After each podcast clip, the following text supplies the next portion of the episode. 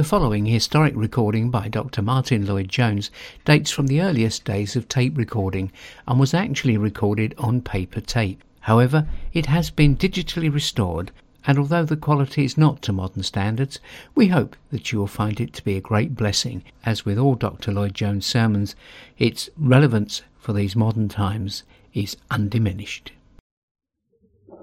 I should like to call your attention this morning to the words which are to be found in Paul's epistle to the Romans in the sixth chapter, and in particular, perhaps, the fourteenth verse. The fourteenth verse in the sixth chapter of Paul's epistle to the Romans. For sin shall not have dominion over you, for ye are not under the law, but under grace. For sin shall not have dominion over you. For ye are not under the law, but under grace. We resume our consideration of a theme since the second Sunday morning of this present year, uh, namely the theme of what we have described as spiritual depression. In other words, we are considering the case of large numbers of people while they're clearly and obviously Christians, are not happy. They can almost be described as miserable Christians.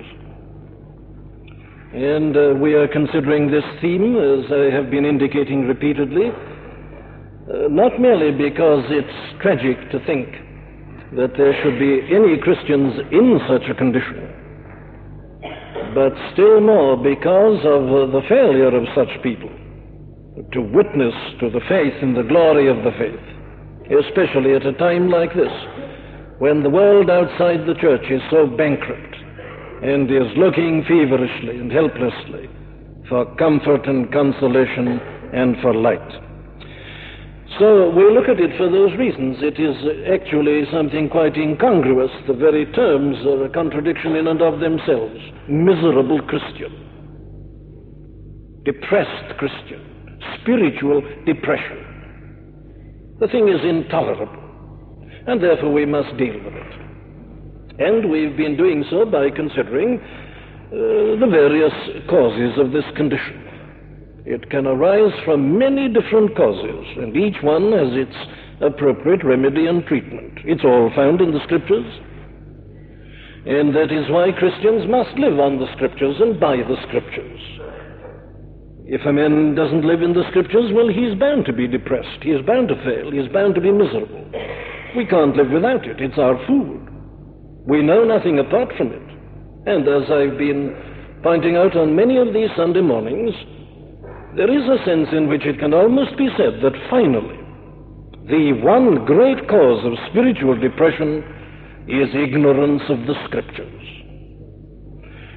And here again we shall find that illustrated as we come back to a consideration of this great sixth chapter of the Epistle to the Romans. The particular cause of spiritual depression which is uh, dealt with here is uh, that uh, sense of failure and of frustration that often arises in the life of the Christian because of the problem of sin. I'm sure that all ministers and pastors would agree with me when I say that probably nothing brings uh, people to us more frequently than some problem uh, connected somehow or another with failure in the living of the Christian life, some falling into sin, some sin that harasses and bothers and gets this individual down constantly in spite of all efforts and endeavors. The problem of sin. Some particular sin, or perhaps a number of sins. Now, that is the problem that is really dealt with in this great chapter. The apostle takes it up, of course, in its context. He is interested primarily in the way that certain people misunderstand the doctrine of grace. And because he has said at the end of the previous chapter, where sin abounded, grace did much more abound, some were tempted to say, well, very well, if that is so, let us continue in sin that grace may abound. And he is out to ridicule any such suggestion and to show how it displays a complete failure to understand the very basis of the Christian's position. But in doing that, incidentally, he does show us in a most amazing manner the way in which the Christian does have victory over sin. Uh, sanctification in the Epistle to the Romans does not start in chapter 8, but in chapter 6. And there's no need to wait until we get on to chapter 8, it's all in chapter 6. And I want to try to show you again this morning how the Apostle uh, unfolds to us and shows us this way of true victory, even while we're in this life and in this world. Now, we've already looked at this chapter twice. But I come back to it again because I want, if I may, to gather up what I said on the two previous occasions and to apply it, because the Apostle himself does that very thing. Very well, then let us put it like this. The key to the understanding of this chapter, as it is indeed the key to the understanding of the entire Christian life, is the doctrine of the union of the Christian with the Lord Jesus Christ. That's the key. He's, he's unfolded that in the previous chapter, chapter 5, where his whole argument, you remember, has been this that by nature, by birth, we are all in Adam. Adam was the head of the human race. He was the federal head and representative, but more than that, the entire human race was in Adam, if you like, in the lines of Adam. So that when Adam fell, we all fell. Now that's the teaching of the Scripture. And my dear friends, it's no use distributing the Bible throughout the world if you deny its doctrines. That's what the Scripture teaches. That all men are in Adam, and that when Adam fell, the whole of mankind fell and became guilty in him and inherited all the consequences of his sin and of his fall. So we are all born in sin with Adam. But, and this is the glory of the gospel, it is equally true to say of all who are Christians and who believe in the Lord Jesus Christ that they are in Christ that the relationship which they bear to him is exactly parallel with the relationship that all mankind by nature bears to Adam. As we were in Christ, in Adam, so are we in Christ. As in Adam all men die, so in Christ shall all men be made alive, and so on. Now that is absolutely fundamental. And you notice the apostle goes on repeating it in this sixth chapter. Know we not that so many of us as were baptized into Jesus Christ were baptized into his death?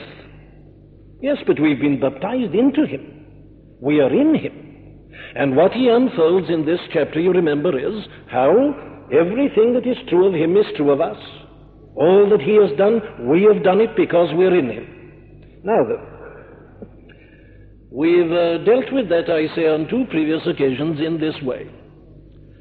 The first argument was that we have died with Christ. We've been baptized into his death. And when the Lord Jesus Christ was dying on that cross on Calvary, all who believe in him were dying with him. Now we work that out in detail because it's absolutely vital. We were crucified with him. We died with him. We were buried with him. We've risen with him. We are seated at the right hand of God in the heavenly places with him and in him. The results of all this we have seen is that we are dead to sin, dead to the law. But not only that, we went on on Easter Sunday morning to point out this other conclusion. That as it is true to say that we died with him, it is equally true to say that we have risen with him. Obviously, if we are in him, Everything that he has done, we have done. So we are risen with Christ. Now, if we be dead with Christ, we believe that we shall also live with him, which means that we are living with him.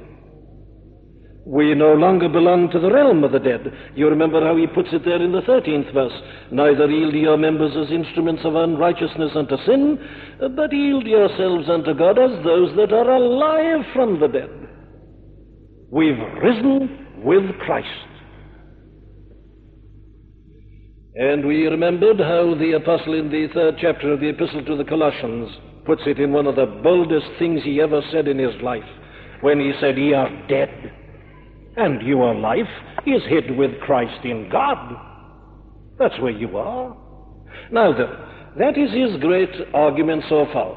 In Christ, joined indissolubly, mystically to him, these things are true of us. And we've been emphasizing the facts. That's the whole purpose of this chapter, to state the facts. We have died, we have risen, and so on.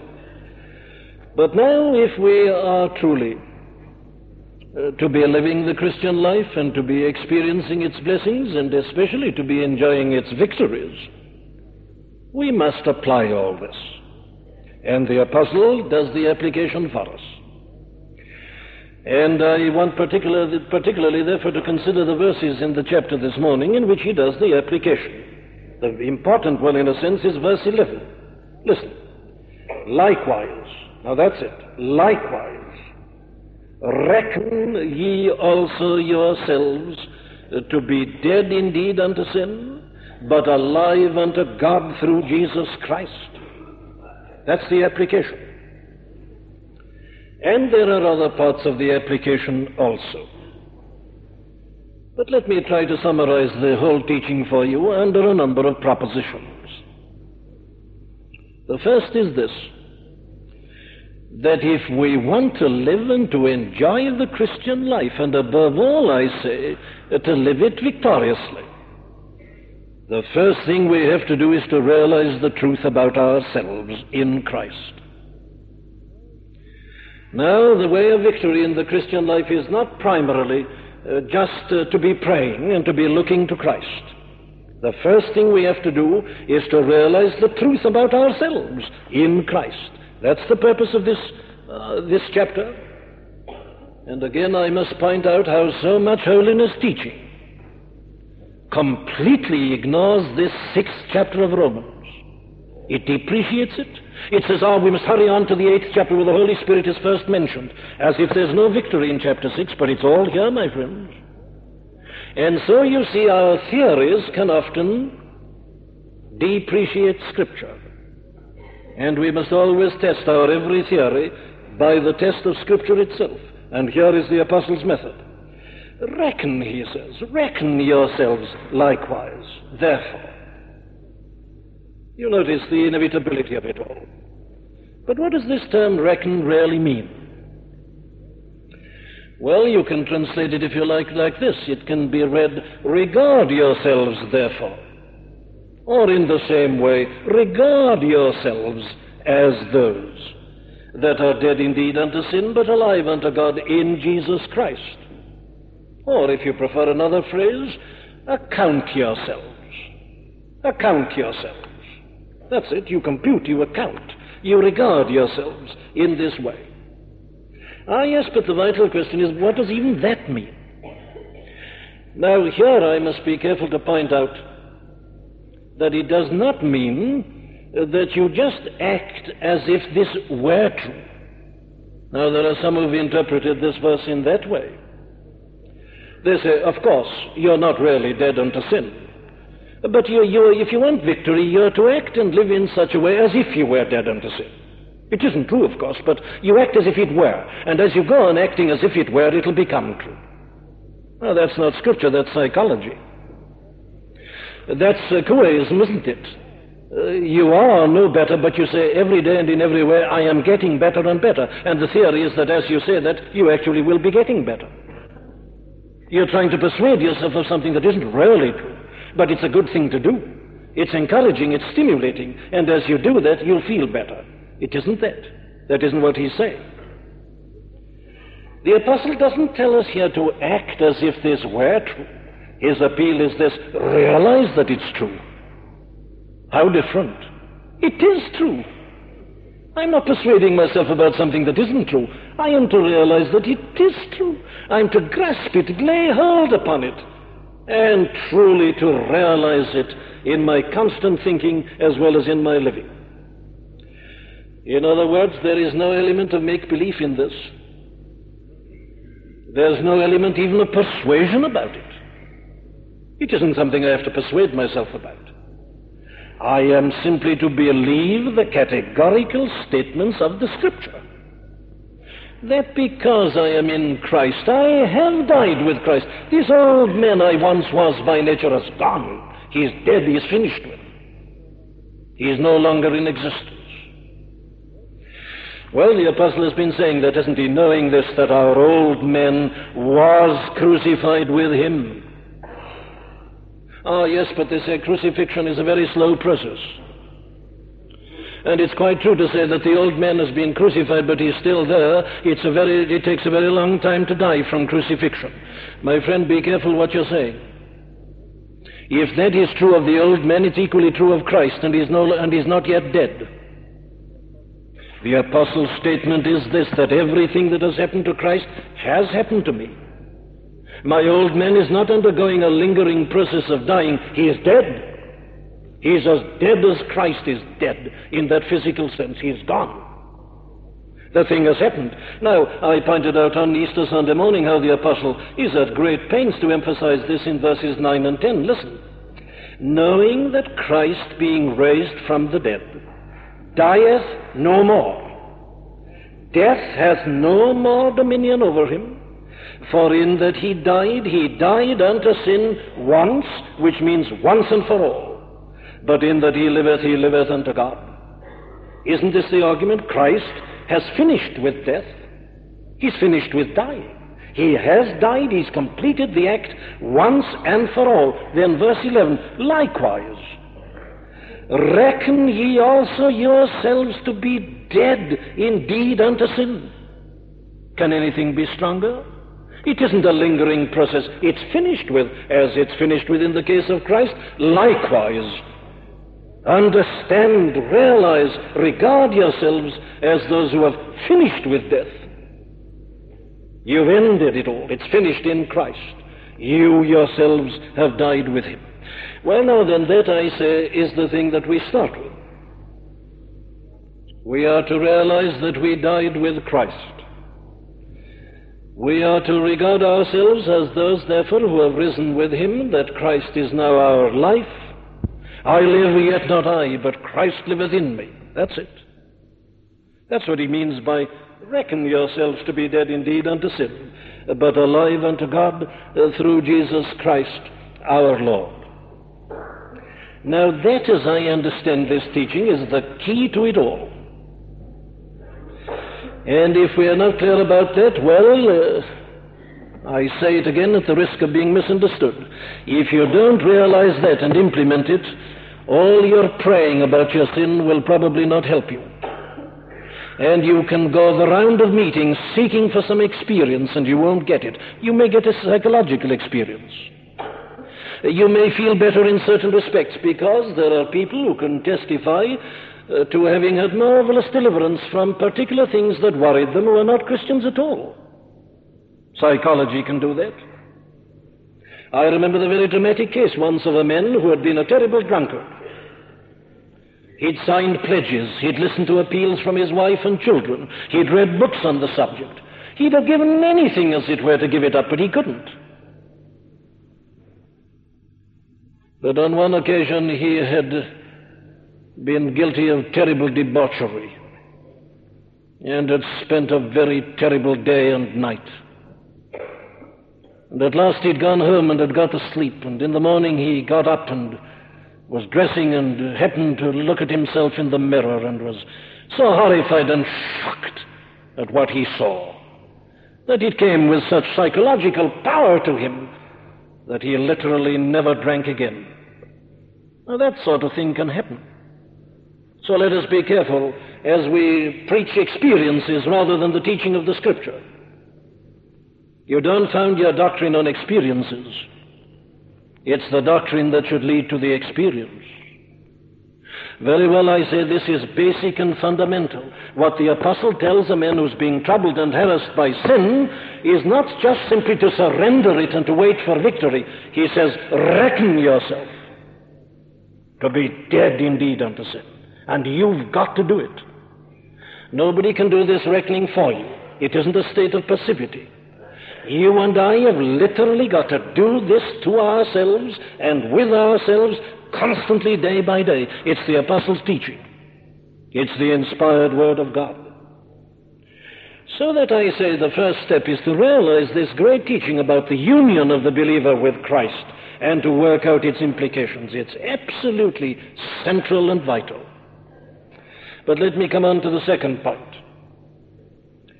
The second thing in the light of all that, obviously, is to be clear in our minds as to where sin comes in, therefore. If that is the position of the Christian, that he's dead, the old man is finished with, and he is now alive with Christ who is his life, well, where does sin come into such a life? Well, the answer is this sin comes in in what the apostle calls our mortal body. In the sixth verse, he puts it like this knowing that our old man is crucified with him, that the body of sin might be destroyed. It hasn't yet been destroyed. The old man has died in order that this body of sin might be destroyed. And then you see, you get it again in the 12th verse in the appeal. Let not sin therefore reign in your mortal body. He doesn't say, let not sin reign in you. He says, let not sin reign in your mortal body. That's where sin is. The body still is not redeemed. That is why the apostle, you remember, in the 23rd verse of the 8th chapter puts this. He says that the whole creation groaneth and travaileth in pain together until now, and not only they, but ourselves also, which have the first fruits of the Spirit. Even we ourselves groan within ourselves, waiting. Waiting for what? Waiting for the adoption. What's that? To wit, the redemption of our body.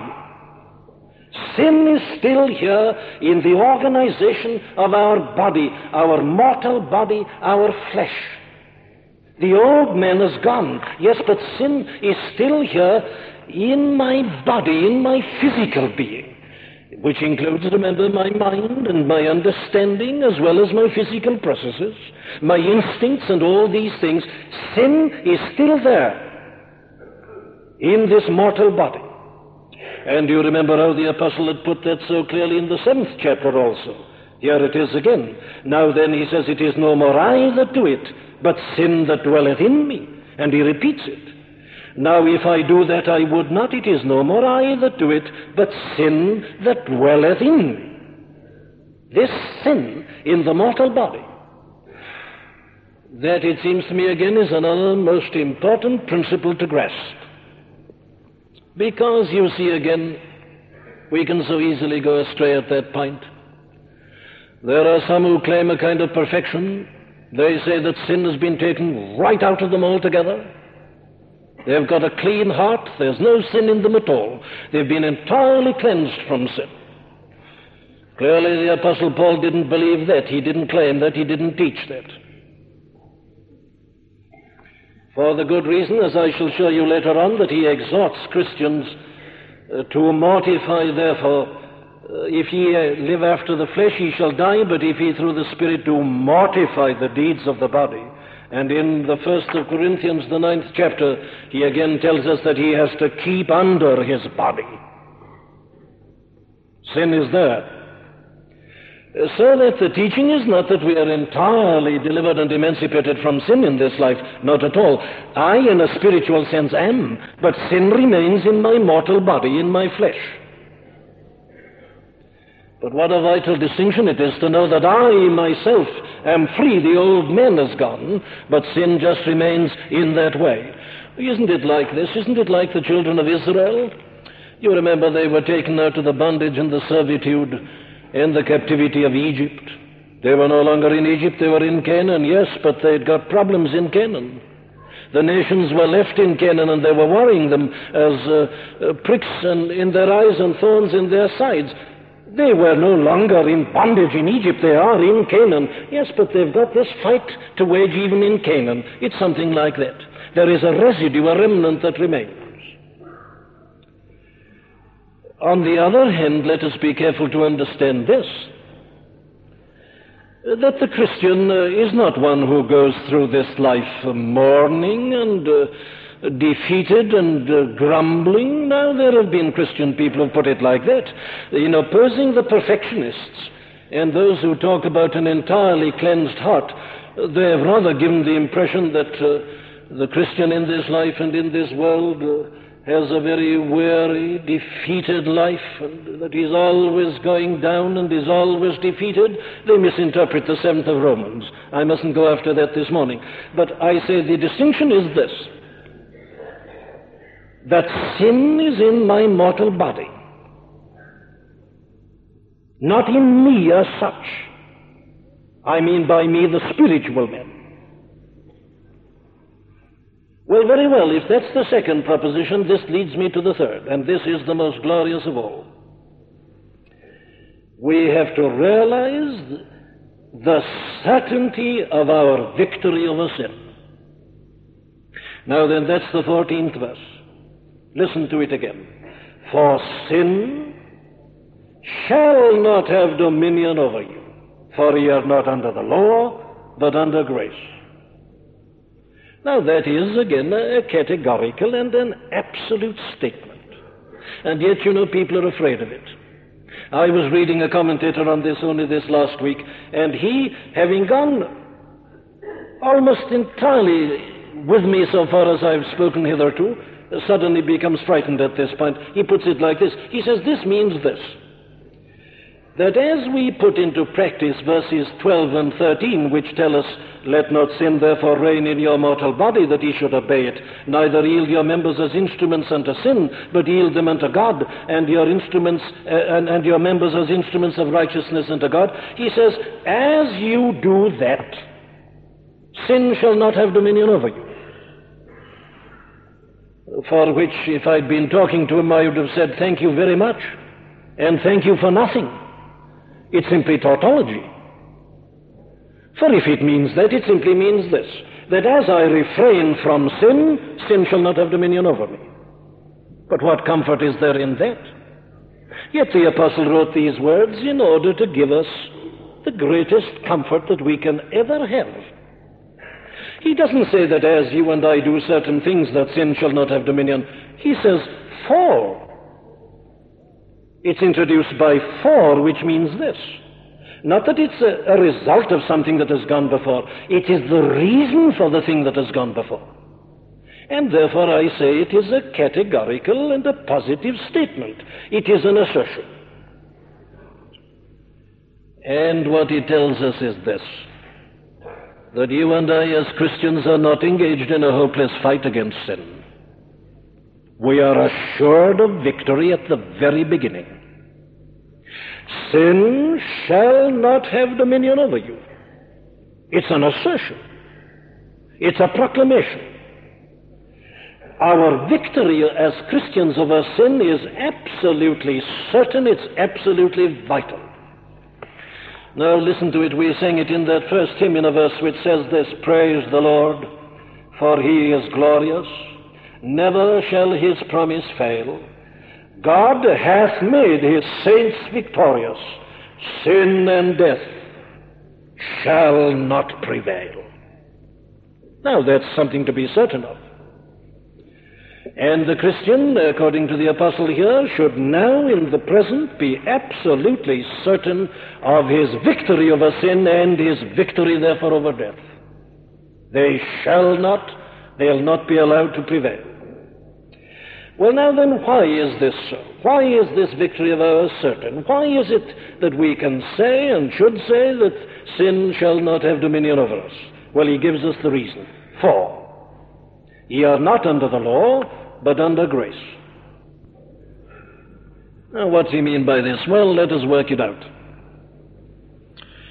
Sin shall not have dominion over the Christian because he is not under law. What does that mean? Well, it means this that while we are under law, we are under the power and under the dominion of sin. Why is that? Well, the apostle answers that question in the great 15th chapter of the first epistle to the Corinthians, where he says that the sting of death is sin, and the strength of sin is the law. The law is the strength of sin. So that while we are under the law, we are under the strength and the power and the domination of sin. How does that come about? Well, it is the function of the law to define sin, to search it out and to convict us of it. And that is why the sin, the law is always something which is under into condemnation.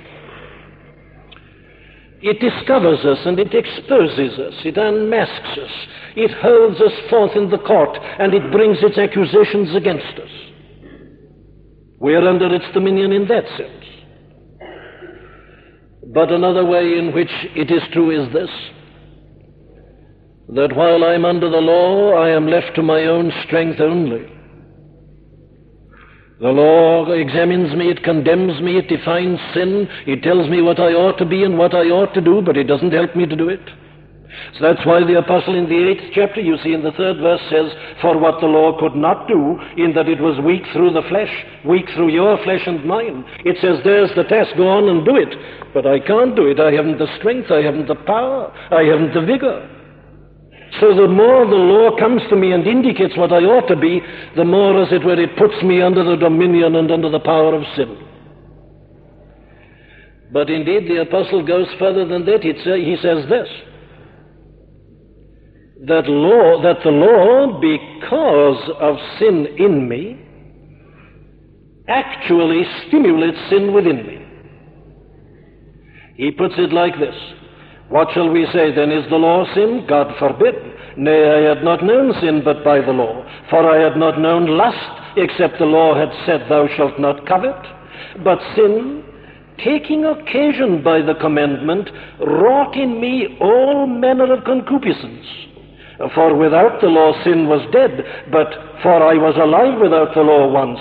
But when the commandment came, sin revived, and I died and the commandment which was ordained to life, I found to be unto death. For sin, taking occasion by the commandment, deceived me, and by it slew me. Wherefore the law is holy, and the commandment holy, and just, and good. But the trouble, as he goes on to say, is in myself. Sin, that it might appear sin, working death in me by that which is good, that sin by the commandment might become exceeding sinful. Now, the essence of that is this. Because we are sinful, because of our fallen nature with Adam, which we've inherited from him, the very law that comes to us and tells us not to do certain things and to do others has the effect of encouraging us to do wrong. Well, how? Well, like this. Sometimes by telling children and young people not to do certain things, you're introducing them to those very things. Oh, yes, in your moral teaching, you're telling them about the horrors of these things, the terrible results which they lead to. Yes, but concupiscence is within desire and lust, and it takes hold of this. It says, This is interesting. Ah, that must be pleasurable. Why do men do it? And they begin to think about it and to gloat about it, and they end by doing it. If you hadn't told them not to do it, they wouldn't have heard of it, and they'd never have done it. That's what he's saying. And isn't it true? Against temptation, be very careful, my friend. I suggest to you that as you read that book, you'll find your very lusts and passions stimulated. With your mind, you'll be trying to say, I want to avoid this, but something else within you will be gloating over it, and you'll like all the details. Oh, as I've often said again from this pulpit, that's why people delight in reading all these details about divorce cases and murders and things like that, isn't it? There's something in it that appeals to us. So that the very law of God, which is good and holy, which condemns sin, has the effect of inciting us into sin. So that as long as we are only under the law, sin will have dominion over us. Unto the pure all things are pure, yes, but we are not pure. And therefore the things that are pure become defiled to us. We twist them, we pervert them. And therefore it is important to realize that while we are under law, we are always under the dominion and the control of sin. Law does not deliver. It was never meant to deliver.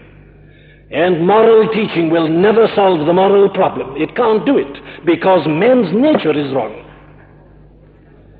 In that condition, therefore, there is no freedom from the tyranny and the power of sin which we have inherited from Adam. Therefore, he says, Sin shall not have dominion over you. Why? Because you are no longer under law. But let's put it positively. We shall not be under the dominion of sin because we are under grace. What's he mean by that? Well, it means this, doesn't it? We're in an entirely different position. And we are in an entirely different condition. The Christian is no longer vainly trying to make himself a better man by applying law and by trying to conform to the law. He's finished with that. He's not under law, he's under grace. What's that mean? Well, it means he's rejoicing in God's free favor.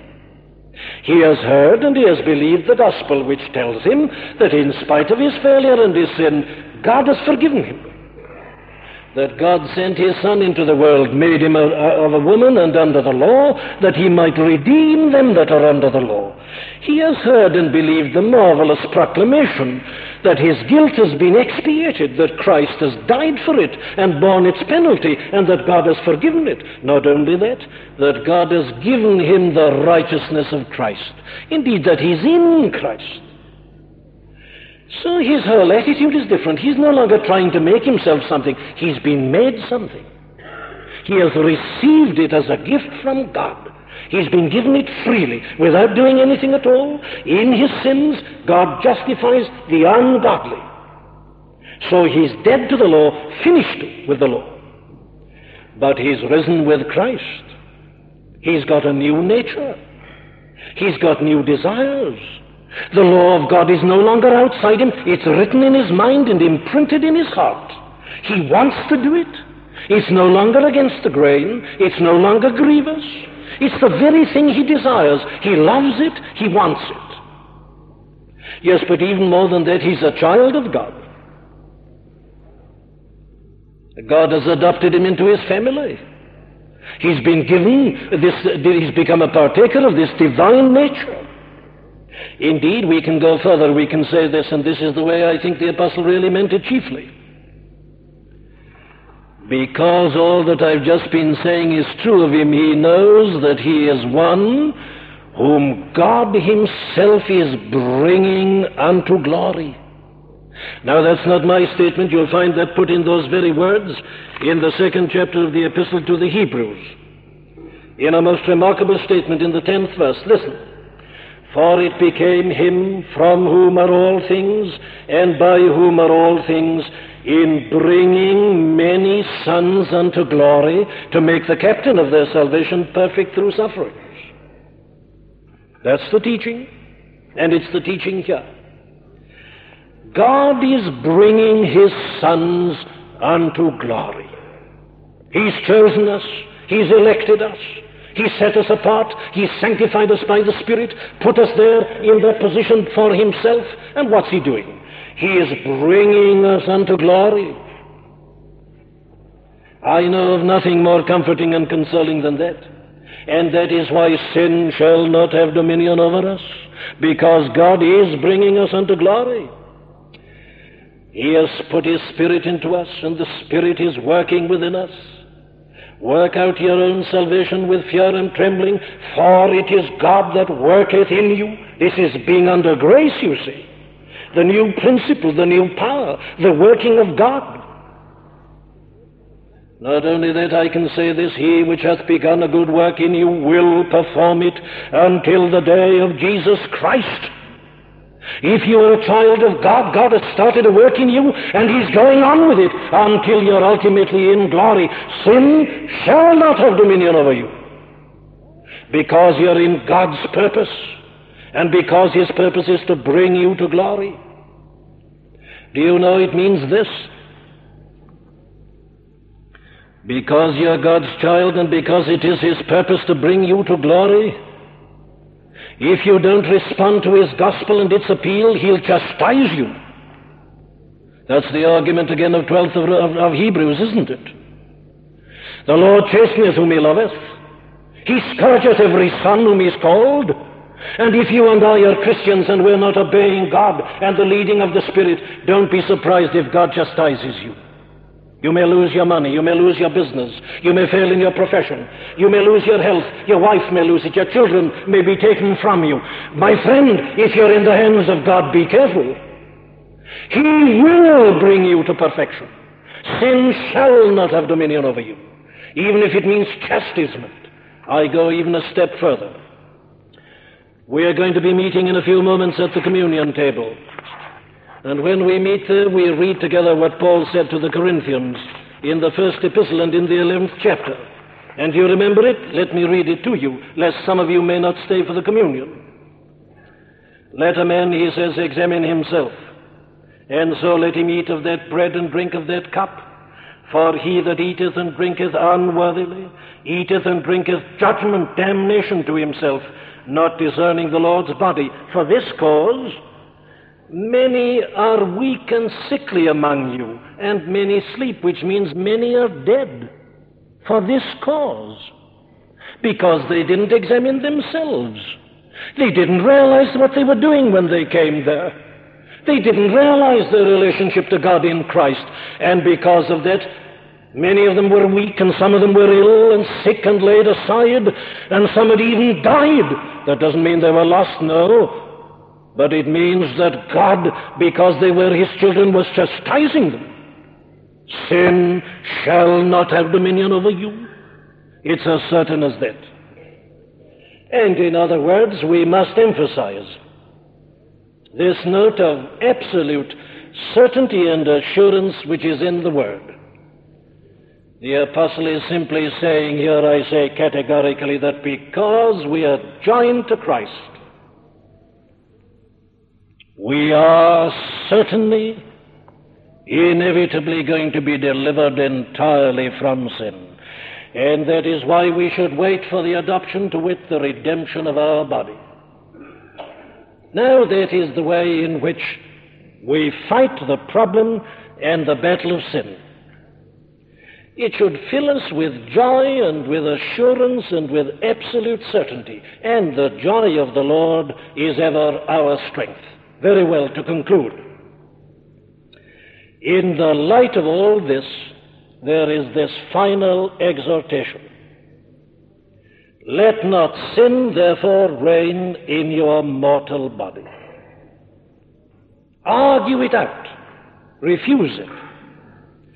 Secondly, yield not your members as instruments of unrighteousness unto sin, positively, Yield yourselves unto God as those that are alive from the dead, and your members as instruments of righteousness unto God. And in turn, mortify through the Spirit the deeds of the body. Mortify your members which are on the earth in other words, realizing the position, realizing especially this truth, that God is bringing you unto glory and that the victory over sin is absolutely certain and assured, that nothing can prevent it and nothing can separate you from the love of God which is in Christ Jesus our Lord. Therefore, don't yield to sin. Don't let it rule even in your mortal body. Mortify your body and the deeds of the body. Mortify the members of your body that are still on earth. But yield yourselves and every member of your body, every faculty and interest that you possess, entirely unto God and unto righteousness. And so, you will actually experience increasing victory over sin in every form and in every guise, even while you are in this life and in this world. That's the position. And I say as I close that this is true victory based upon the truth and upon the doctrine that I am in Christ dead with him, risen with him. Yes, them he hath called, he hath also justified, and whom he hath justified, them he hath also glorified. And realizing this, I face sin in a new way. I say, it shall not have dominion, and I mustn't allow it, therefore. I won't allow it to reign in my mortal body. It doesn't belong to me. It's another realm. I am dead to that. And therefore, I must not yield to it or make any concession to it. And as I say that, and as I act in that way, I know that the Spirit of God is the whole time working in me, both to will and to do that very thing. And so, my victory is assured. I'm no longer despondent. It's no longer a hopeless struggle. I know that I am in Christ and that eventually my body even shall be delivered. And that I shall be complete and entire without spot or blemish or fault or wrinkle or any such thing. Complete, perfect, in Christ, in the presence of God. Amen. We do hope that you've been helped by the preaching of Dr. Martyn Lloyd Jones. The MLJ Trust retains exclusive copyright ownership to all audio files of Dr. Lloyd Jones' sermons, including all derivatives such as translations, modifications, or edited versions of the files. You must gain written permission to license, distribute, or broadcast the audio files, and under no circumstance may the files be offered for sale to or by a third party. You can find our contact information on our website at mljtrust.org. Thank you.